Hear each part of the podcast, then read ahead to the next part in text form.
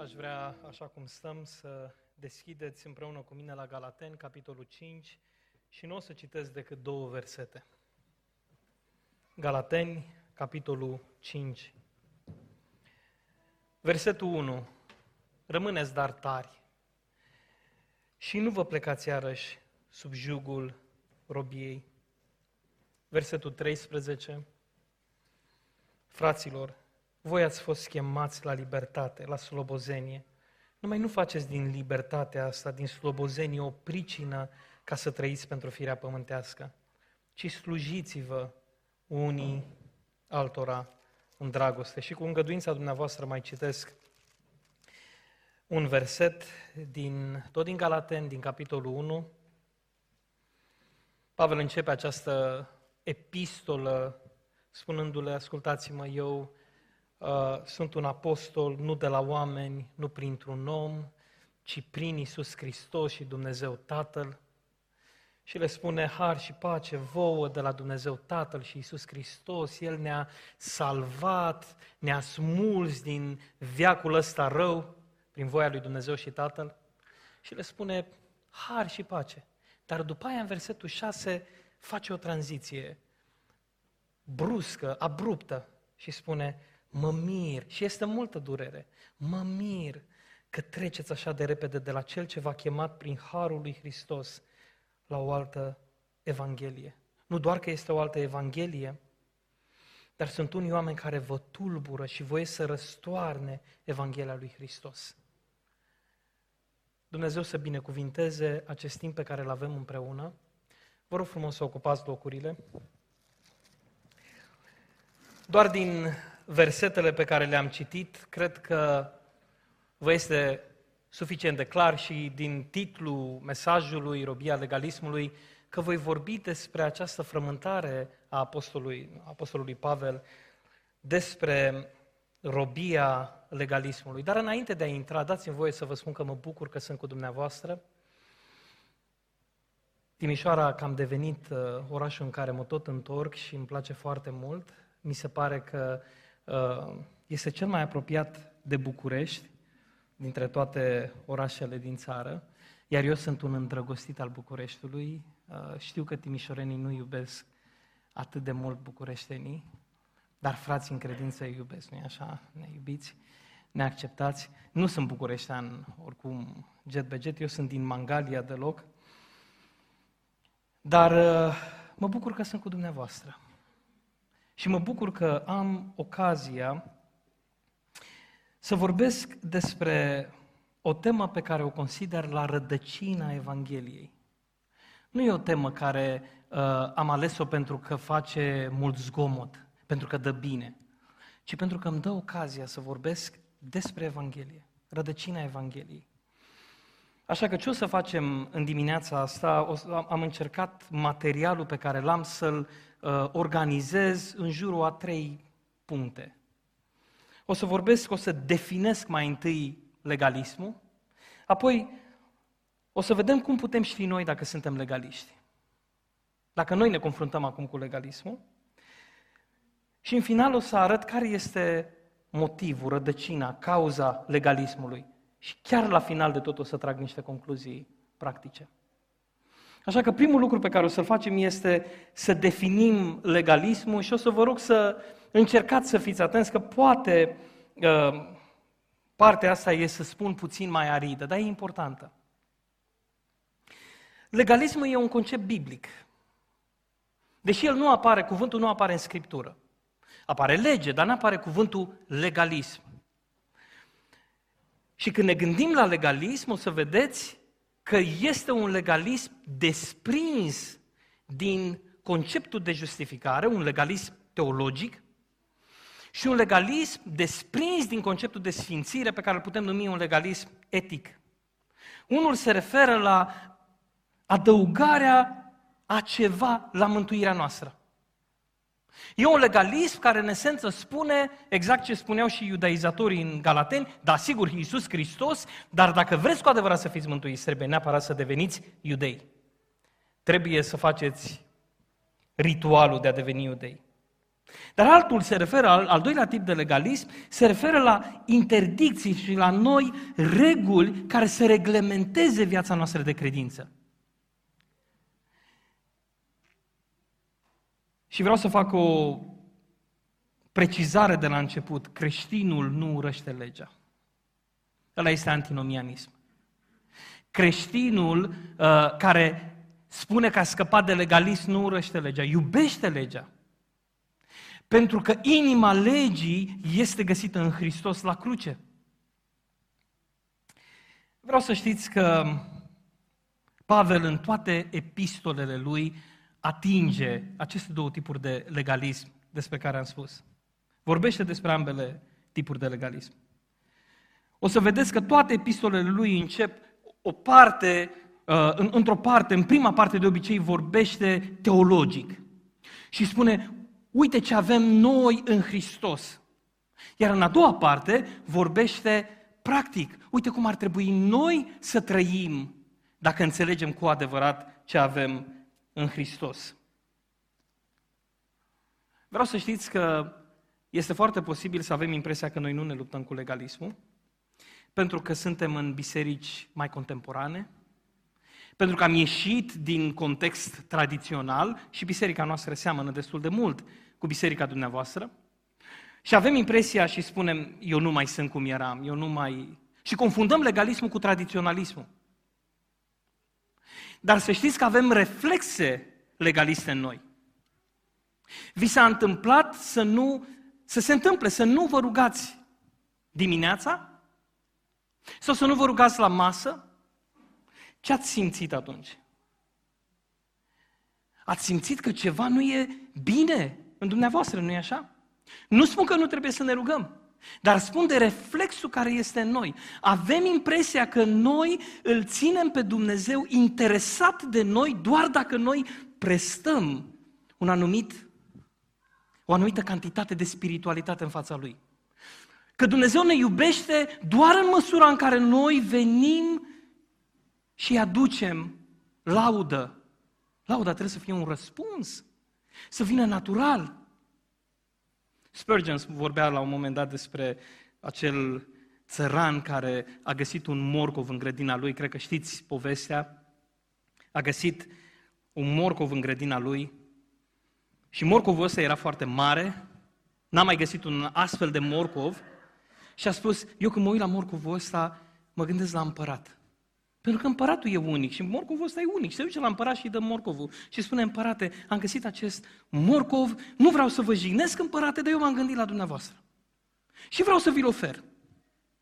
Și împăratul, fiind impresionat de gestul țăranului, l-a luat și a spus, uite, lângă împărăția mea am, am, o, am un teren, vreau să-l dau ție. Uite, ți-l dau ție. Pentru gestul pe care l-ai făcut. Și acolo era un nobil. Și nobilul spune, oh, dacă pentru un teren, pentru, pentru un morcov, primești așa un cadou, păi pentru, pentru un, un gest mai mare, oare ce voi primi? Și a doua zi vine nobilul la împărat și îi aduce un cal, un armăsar negru și spune, împărate, am găsit în împărăția ta un armăsar negru, unic, eu ți l-am adus ție, că eu m-am gândit la tine. Și împăratul ia, îi întoarce spatele, îi spune mulțumesc și pleacă. Și nobilul e uimit. Și împăratul se întoarce la el și spune, ascultă-mă, ieri țăranul a venit cu un gest de închinare înaintea mea. A găsit și primul lui când a fost să vină la mine. Tu ai venit ca o investiție. Ai spus, voi face o investiție. Legalismul ne face să venim înaintea lui Dumnezeu cu această atitudine. Doamne, dacă îți dau, sper că mă vei binecuvânta. De aia spun să avem mare grijă la reflexele legalismului. Legalismul nu se găsește doar în bisericile tradiționale.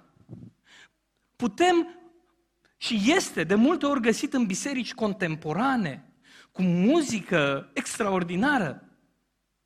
Pentru că legalismul, o să vedeți, are această putere de a se disimula, de a se ascunde.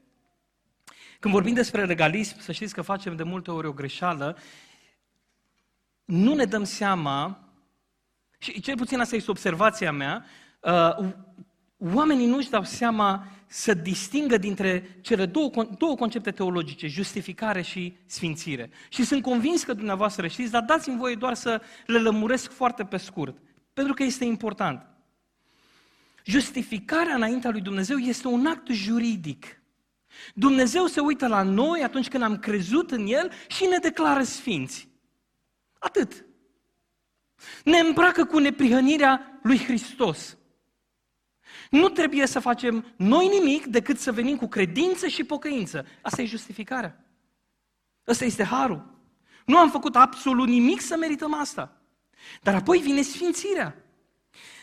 După ce Dumnezeu ne declară drept înaintea Lui, începe viața, procesul de sfințire, prin lucrarea Duhului Sfânt, prin cuvânt, prin comunitatea de credință, începe să cadă de pe noi, sau încep să cadă de pe noi uh, tot solzii necurăției. Asta e sfințirea. Și sfințirea înseamnă că mă lupt. Uitați-vă în Tit, capitolul 3, l avem pe amândouă. Mă lupt, asta înseamnă sfințirea. Știu că sunt, că eu nu fac nimic să fiu mântuit, dar în același timp mă lupt să cresc în asemănare cu Hristos. Sfințirea e luptă, e muncă, luptă să studiem Scriptura, să ne rugăm, să ne disciplinăm și dați-mi voie să vă spun, rugăciunea e grea. Disciplina rugăciunii e grea. Dacă cineva vine și vă spune că îi este ușor să se roage, numiți-l fericit sau poate e mincinos, rugăciunea e grea. Pentru că acolo e putere și diavolul știe unde să... Studiul Scripturii e greu. De aia e nevoie de, de disciplină. Justificarea înseamnă că am fost declarați sfinți. Sfințirea înseamnă că suntem modelați spre sfințire. Nu creștem în justificare. Noi suntem egali în justificare. Eu nu sunt mai justificat decât fratele Tuțac. Suntem egali. Povestea cineva despre un profesor sau își imagina uh, sau explica justificarea în felul următor. Imaginați-vă un profesor la facultate destul de uh, ferm, de dur, de exigent, care își cheamă studenții și le spune, ascultați-mă, știu că vă este teamă de cursul ăsta, dar vreau să vă spun un lucru. Aveți cu toții 10. Aveți cu toții 10. Vă rog frumos veniți la curs și bucurați-vă de curs. Vreau să știți că justificarea asta înseamnă. Când venim la Hristos, ne spune, aveți 10. Sunteți primiți, sunteți făcuți drepți. Și sfințirea înseamnă creștem în această... Să știți, creștinismul este unic în toată panoplia de, de religii, este unic. În orice altă religie trebuie să mă chinui, să mă chinui și la final sper că voi primi verdictul, ai fost bun. În creștinism, verdictul mi se dă la început. Ai crezut, te poți bucura de mântuire. Asta este, asta este justificarea și asta este sfințirea. Și despre legalism, să știți că vorbește Pavel Galatenilor. Din nou, chiar dacă nu folosește cuvântul. Asta le spune.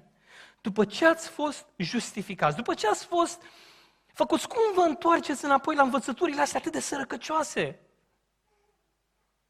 Cum vă lăsați prostiți? Cam asta le spune. Cum de vă întoarceți? Ascultați-mă, legalismul e o întoarcere. Undeva în 2009, un reporter, David Rhodes, de la New York Times, a fost răpit lângă Kabul. Știți că acum în Afganistan avem din nou această problemă. În 2009 a fost din nou un astfel, o astfel de situație. Și acest reporter a fost răpit de talibani, dus undeva pe, pe lângă granița Pakistanului, a ajuns acolo și a fost ținut cam șase luni în captivitate, fără mâncare, fără... și voiau să-l ucidă.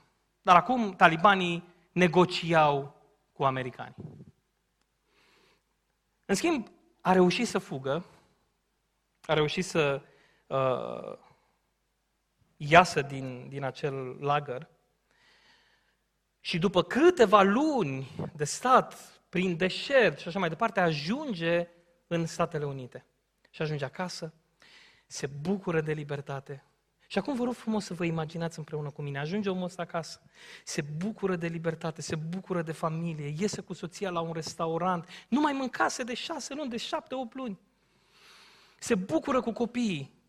Ne putem imagina orice. Vreau să vă spun cu certitudine un lucru pe care nu ne-l putem imagina. Nu ne putem imagina ca acest om să spună, mulțumesc, m-am simțit bine cu voi acasă, dar eu vreau să mă întorc în captivitate. Vreau să mă duc înapoi. Pavel vine și răspunde, înțelegeți că voi asta faceți? Ați primit libertate în Hristos. Înțelegeți voi ce aveți în Hristos? Cum vă întoarceți înapoi în robie? Cum? E absurd. Cum asta spune? Tema centrală a cărții Galateni este tema că ei au primit Evanghelia Harului, a libertății, a bucuriei, a dragostei și că n-au cum să se întoarcă, să se întoarcă înapoi. Iudaizatorii asta spuneau. Da, Hristos plus legea.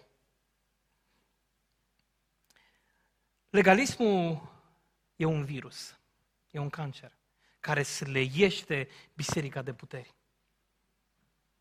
Legalismul, în esența lui, spune nu e suficient harul. Trebuie să fac ceva. Trebuie să fac ceva să-l țin interesat pe Dumnezeu de mine. Trebuie. Asta este inima legalismului. N-are cum. Și din nou avem această, o, dar nu trebuie să fac ceva, cu siguranță. Trebuie să fac ceva.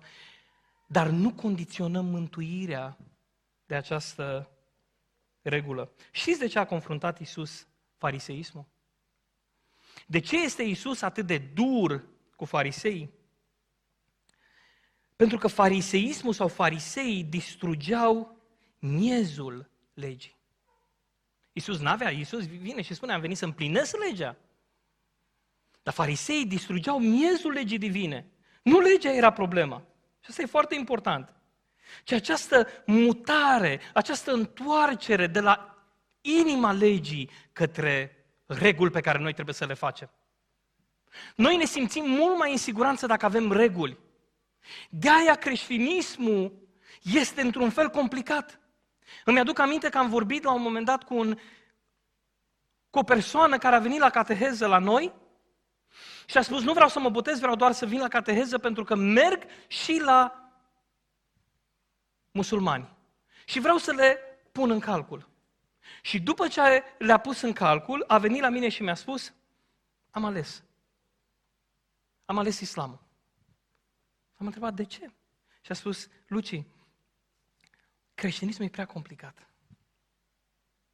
Mi-ar plăcea mai simplu. Islamul nu cere dragoste. În islam nu este relație, relațiile sunt complicate. În islam pentru că știți ce înseamnă musulman supus? În islam e supunere. Mă supun și atât. Fratele Taloș, pe care probabil mai mulți îl știți, a plecat la Domnul în decembrie, ne-a spus odată, studiul islamului m-a vindecat de legalism. Că dacă vrei o religie perfectă din punct de vedere a regulilor, să este islamul. Creștinismul nu e așa. De aia, legalismul tot timpul, legalismul seamănă foarte mult cu islamul. Să știți? De aia sunt multe biserici în care, din păcate, un musulman s-ar putea să se simtă bine. O, oh, și aici e supunere. Perfect. Eu nu spun că nu trebuie să fie reguli. Atenție! Dar harul trebuie să domine și nu un har ieftin. Uitați ce spune Domnul Isus. Voi lăsați porunca lui Dumnezeu și țineți datina așezată de oameni, precum spălarea ulcioarelor, a paharelor și faceți multe alte lucruri de acestea. El a mai zis, ați desfințat frumos porunca lui Dumnezeu ca să țineți datina voastră. Asta e legalismul. Desfințăm porunca, inima legii în favoarea poruncilor și legilor noastre. Moise a zis să cinstești pe tatăl tău și pe mama ta și cine va grei de rău pe tatăl său, pe mama sa să fie pedepsit cu moartea. Voi din potrivă ziceți, dacă un om va spune tatălui său sau mamei sale, ori cu ce te-aș putea ajuta este corban, adică dat lui Dumnezeu, face bine și nu-l mai lăsați să facă nimic pentru tatăl său sau pentru mama sa și așa ați desfințat cuvântul lui Dumnezeu. Asta face în esență legalismul. Chiar dacă se folosește de cuvântul lui Dumnezeu, îl desfințează în esența lui. Asta este legalismul mută centrul de greutate de pe semnificația legii pe părerile noastre. Și ce mai face legalismul tot în zona asta de, de definire? Vrea să-i alinieze pe creștini unui mod de gândire. Legalismul ștanțează, pune ștampilă. Trebuie tot să fim îmbrăcați la fel? Să ne comportăm la fel? Asta face legalismul. Legalismul apoi este obsedat de întrebarea, e păcat? E păcat? E păcat? Să știți, în general când cineva întreabă, e păcat aia, e păcat aia, e păcat cealaltă. Și o să spuneți, Doamne, ce om spiritual. Nu.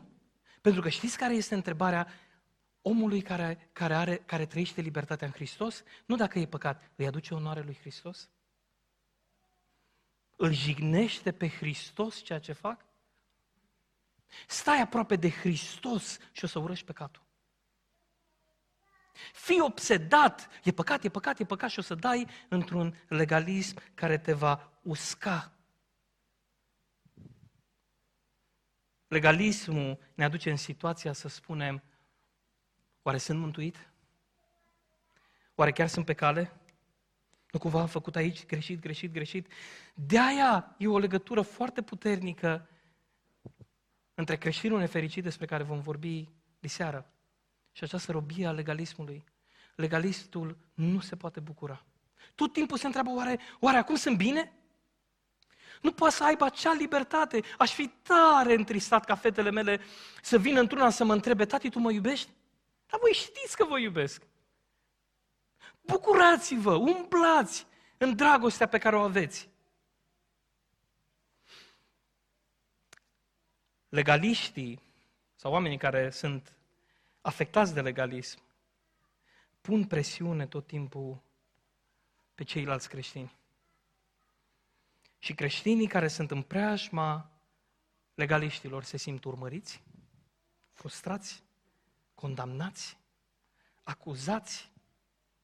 Mi-aduc aminte când am venit prima dată în biserica Buna Vestire, în 2000, L-am auzit pe fratele tău spunând așa, vrem ca această comunitate să fie o comunitate a Harului.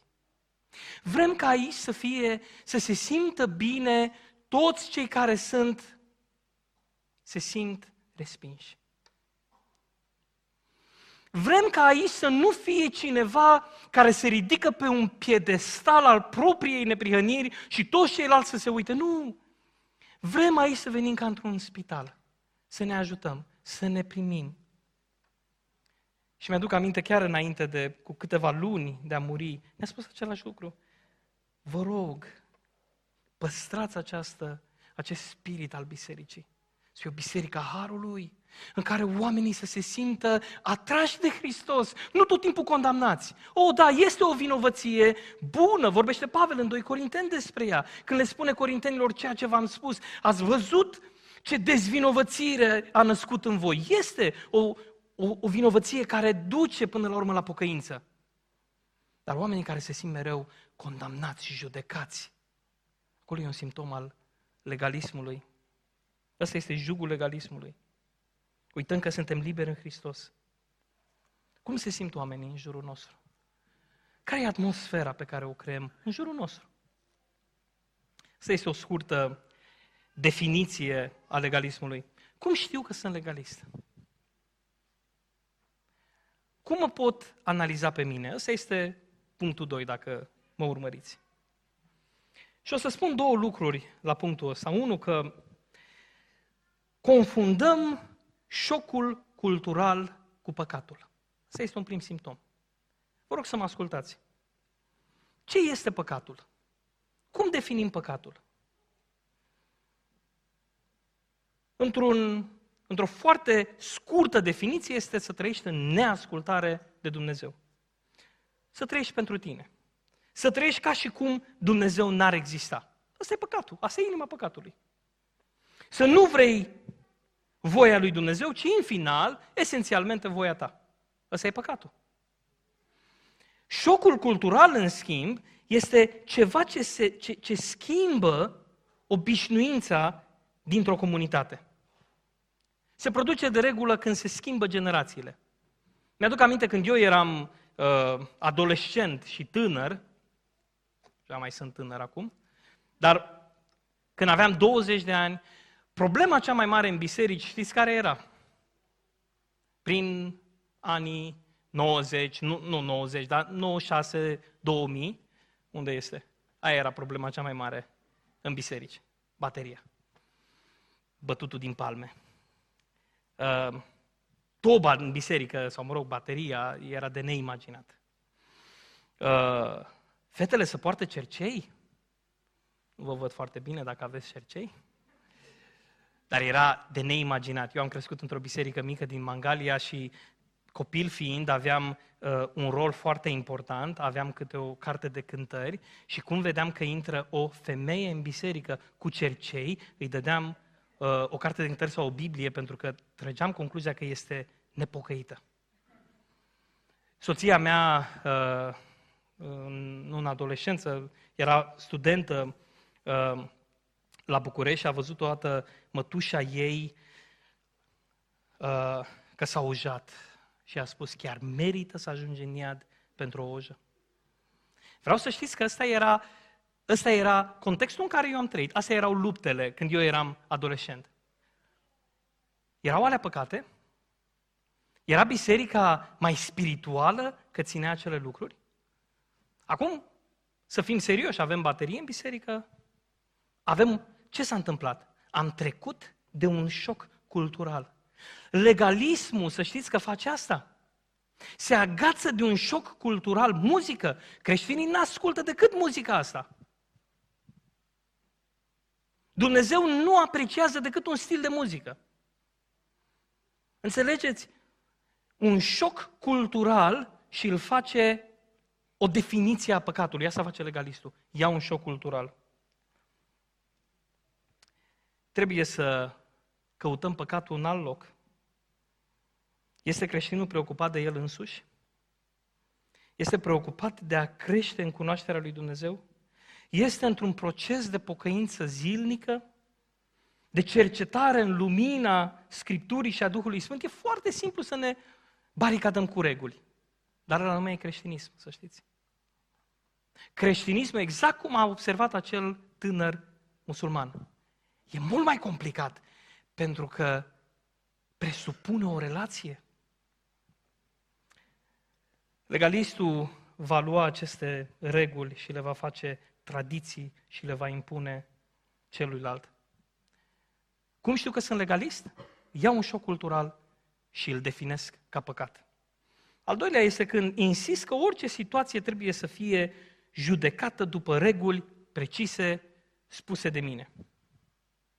Când te simți inconfortabil, nemulțumit față de lipsa de răspunsuri a Bibliei pe o anumită temă. Și ce face legalistul? Legalistului nu îi place ambiguitatea.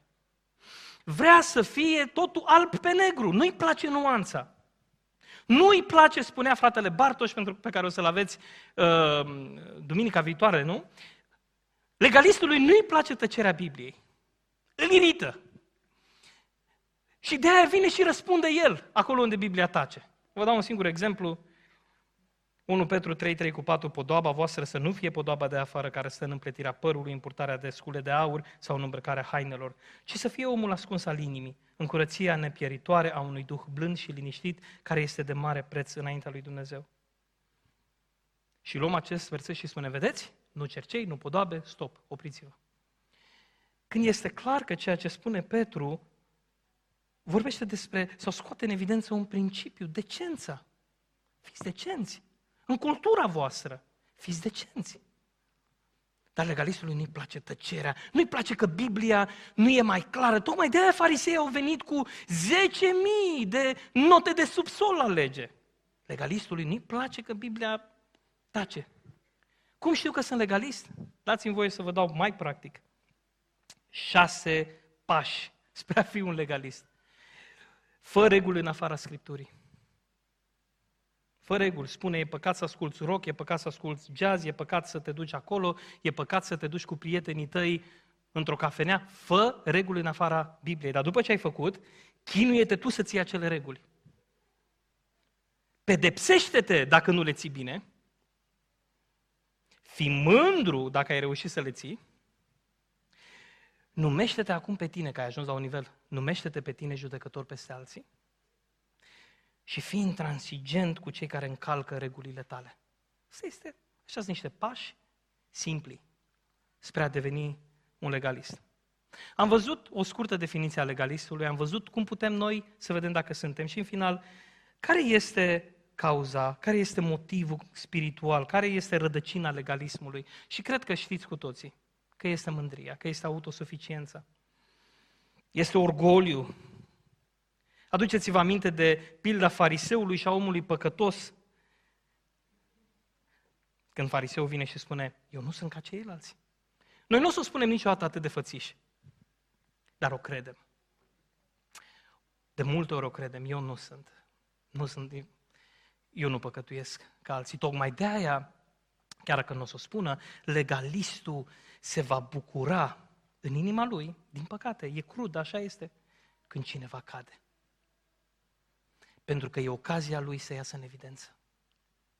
Am venit, am crescut copil fiind într-o biserică în care aproape că era o sărbătoare când cineva era dat afară din biserică.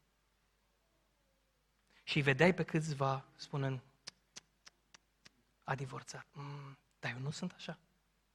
Eu nu sunt așa. Eu sunt disciplinat, eu am standarde. Uitați-vă, vă rog, la mândria fratelui cel mare, fratelui din pilda celor doi fii risipitori, cum spune un predicator. Fratele cel mare este cel care e cu minte, stă acasă, ascultă de tatăl, e perfect, e omul pocăit, e omul care crește în biserică, dar care în esență își dorește exact același lucru pe care și-l dorește și fiul cel mic, bunurile tatălui, binecuvântarea tatălui, vițelul, nu relația cu tatăl. Asta e inima legalismului. E mândrie. Pentru astfel de oameni, să știți, comunitatea este neesențială. Importanți sunt ei, opinia lor, reputația lor. Legalismul este bazat pe nesiguranță, pe insecuritate, pe legi, pe reguli.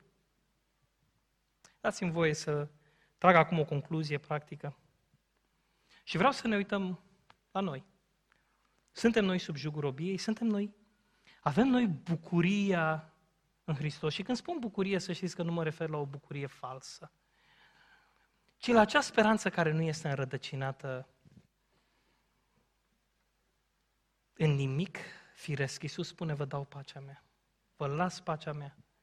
E ceva supranatural. Legalismul ne trage în jos, ne obosește. Care este în final antidotul legalismului? Dați-mi voie să vă spun, apăsat este harul. Niciodată antidotul nu este libertinismul, e harul. Și nu e un har ieftin. E harul care presupune și pocăință, care presupune disciplină. E harul. E dragostea care l-a făcut pe Iisus să agonizeze pentru ca noi să fim salvați. Harul care ne aduce aminte că noi nu putem să facem absolut nimic. Nimic. Asta ne smerește. Absolut nimic pentru mântuirea noastră. Doar să primim. Harul care ne umple de nădejde. Harul e peste lege. Harul schimbă rădăcina motivațiilor noastre. Știți de ce? Cea mai mare problemă pe care o avem în viața noastră spirituală, să știți că este motivația. Când vin la Dumnezeu, de ce vin? Din dragoste sau din datorie? Motivația în legalism este tot timpul bazată pe frică și pe insecuritate. Motivația celui care este modelat de Evanghelie, motivația lui este bazată pe bucurie. Știu că nu tot timpul, uneori e greu. Uneori putem să spunem, Doamne, nu simt nimic. Dar când medităm la Evanghelie, suntem cuprinși de bucurie. De ce ascult de Dumnezeu? De ce vin la biserică? De ce fac anumite lucruri spirituale? Pentru că legalistul va face tot timpul ca să obțină lucruri, exact ca acel nobil. De aia atunci când trece prin suferință veți auzi în general din gura unui legalist, nu spun că doar din gura lui, dar veți auzi de ce mie, de ce mi s-a întâmplat mie, eu care tot timpul vin la biserică, eu care tot timpul am făcut, de ce mie? Înțelegeți ce este în spate? Motivația a fost, vin acum ca să primesc. În schimb, cel care e agățat de har, ascultă de Dumnezeu pentru a-L avea pe Dumnezeu. Chiar dacă suntem copii în această ascultare, chiar dacă uneori ne e greu și mărturisim Dumnezeu, Doamne, nu tot timpul motivațiile noastre sunt corecte. Vreți să știți dacă sunteți uh, chiar mai adânc, dacă, dacă suntem afectați de legalism? Vă rog, uitați-vă cum reacționăm când suntem criticați. Pentru că omul legalist este furios, e devastat. Pentru că e crucial pentru el ca lumea să știe că e un om esențialmente bun. Și atunci când este și o sugestie de critică, se simte devastat. Pentru că este tot ce are. Ăla este chipul pe care și l-a creat. E un bun. Dar atunci când mă uit la Hristos și sunt criticat, înțeleg un lucru esențial. Mă doare, dar e bine pentru că mă ajută să cresc în smerenie și smerenia mă apropie de El. Și apoi viața mea de rugăciune. Cum este? Din ce este formată? În general, legalistul are o viață de rugăciune formată din petiții. Doamne, dăm, Doamne, dăm, Doamne, dăm, te rog. Și îl, îl folosește pe Dumnezeu mai ales în momentele de criză. Din nou, nu spun că este total așa. Sigur că ne rugăm lui Dumnezeu și zicem în momentele de criză, Doamne, dă Dar să știți că esențialmente, cel care e eliberat de legalism, rugăciunea lui va fi formată din laudă. Din laudă. Lauda, să știți, este momentul în care lăudăm pe Dumnezeu, este și antidotul împotriva invidiei. Apostolul Pavel îi îndeamnă pe Galateni, trăiți, vă rog, la alt nivel. E nevoie de un alt nivel de trăire care să aibă parte de intervenție divină. Există un alt nivel, nivelul dragostei și al bucuriei, al libertății în Hristos. Rămâneți dar tari și nu vă plecați iarăși sub jugul robiei. Nivelul ăsta nou de trăire schimbă motivația. Suntem chemați să trăim la un alt nivel. Știți care e acel nivel? Pavel spune, tot ce face să face spre slava lui Dumnezeu. Ăsta e nivelul. De ce mă abțin? De ce fac slujirea pe care o fac? De ce citesc Scriptura? De ce mă rog? De ce vin la biserică? Fac pentru slava lui Dumnezeu? Iisus dorește să-L slujim din dragoste, nu din datorie. Asta vreau să rămână. Nu legea e esența, ci harul. Spune Pavel în Coloseni, astfel dar ca niște aleși ai lui Dumnezeu, sfinți și prea iubiți, îmbrăcați-vă cu o inimă plină de îndurare, cu bunătate, cu smerenie, cu blândețe, cu îndelungă răbdare, îngăduiți-vă unii pe alții și dacă unul are pricină să se plângă de altul, iertați-vă unul pe altul. Nu prea există iertare în legalism, să știți. Nu prea există. De-aia bisericile legaliste sunt biserici care uh, băltesc. Nu există iertare. Și o biserică fără iertare e o biserică care nu are unitate. Dar când sunt eliberat de legalism, pot să și iert. Chiar dacă e greu, chiar dacă e un cost al iertării. Vreau să vă întreb un lucru direct și practic și sper să am această îngăduință. Cum trăiesc această libertate pe care o am și despre care vorbește Pavel în familie? Trăiesc credința în familia mea din dragoste sau din datorie? Ce fel de religie văd copiii noștri la noi? E foarte dureros aici. Văd ei bucuria libertății în Hristos sau văd un jug? Văd că mă închin lui Dumnezeu cu bucurie și din dorința de a-L asculta sau văd niște oameni care mai mult se chinuie sau poate unii nici măcar nu se mai chinuie. Trăiesc duplicitar. Cea mai mare, cel mai mare motiv pentru care oamenii, pentru care tinerii părăsesc biserica, și care este? Ipocrizia pe care au văzut-o în biserică și în familie. Ce fel de religie, de libertate văd? Cum să-l fac pe copil sau pe cel de lângă mine să-l aleagă pe Hristos? Știți cum? Să-l prezentăm pe Hristos în viața noastră ca cel care aduce libertate, ca unul care iartă, caută, mustră, iubește. Să ne cerem iertare de la copiii noștri când le greșim. Acum știu că dumneavoastră sunteți o biserică tânără, dar veți crește și veți avea copii mari. Un lucru pe care îl observ este că tatăl fiului risipitor, nu știu dacă ați observat, îl lasă. Îl lasă. Unor noi vrem să-i ținem pe copiii noștri cu reguli. Îl lasă. Dar în momentul în care îl lasă, îl și așteaptă. Sigur, nu, nu găsim asta, e, e, e o concluzie pe care o trag eu în text, dar îl așteaptă.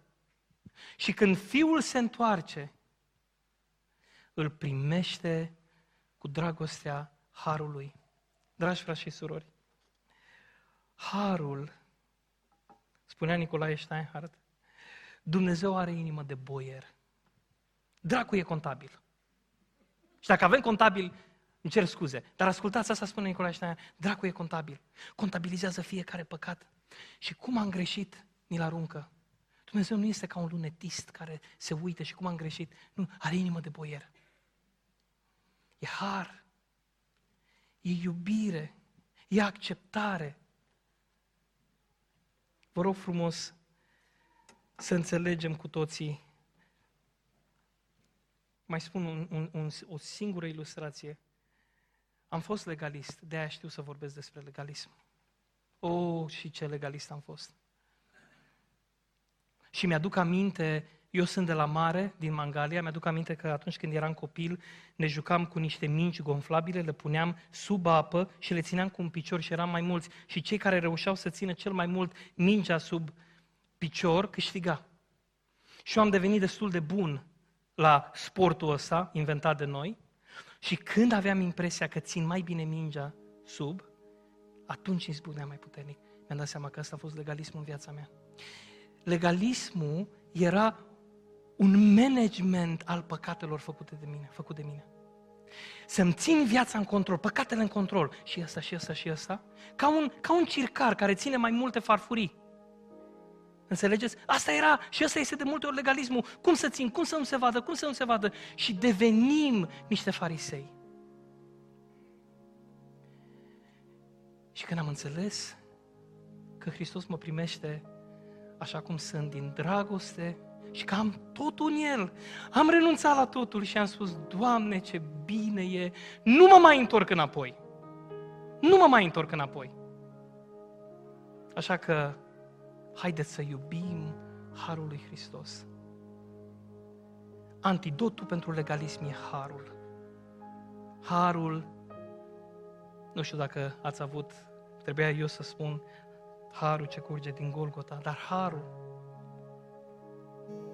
să medităm la har cât mai mult. Harul ne-l descoperă pe Hristos. Amin.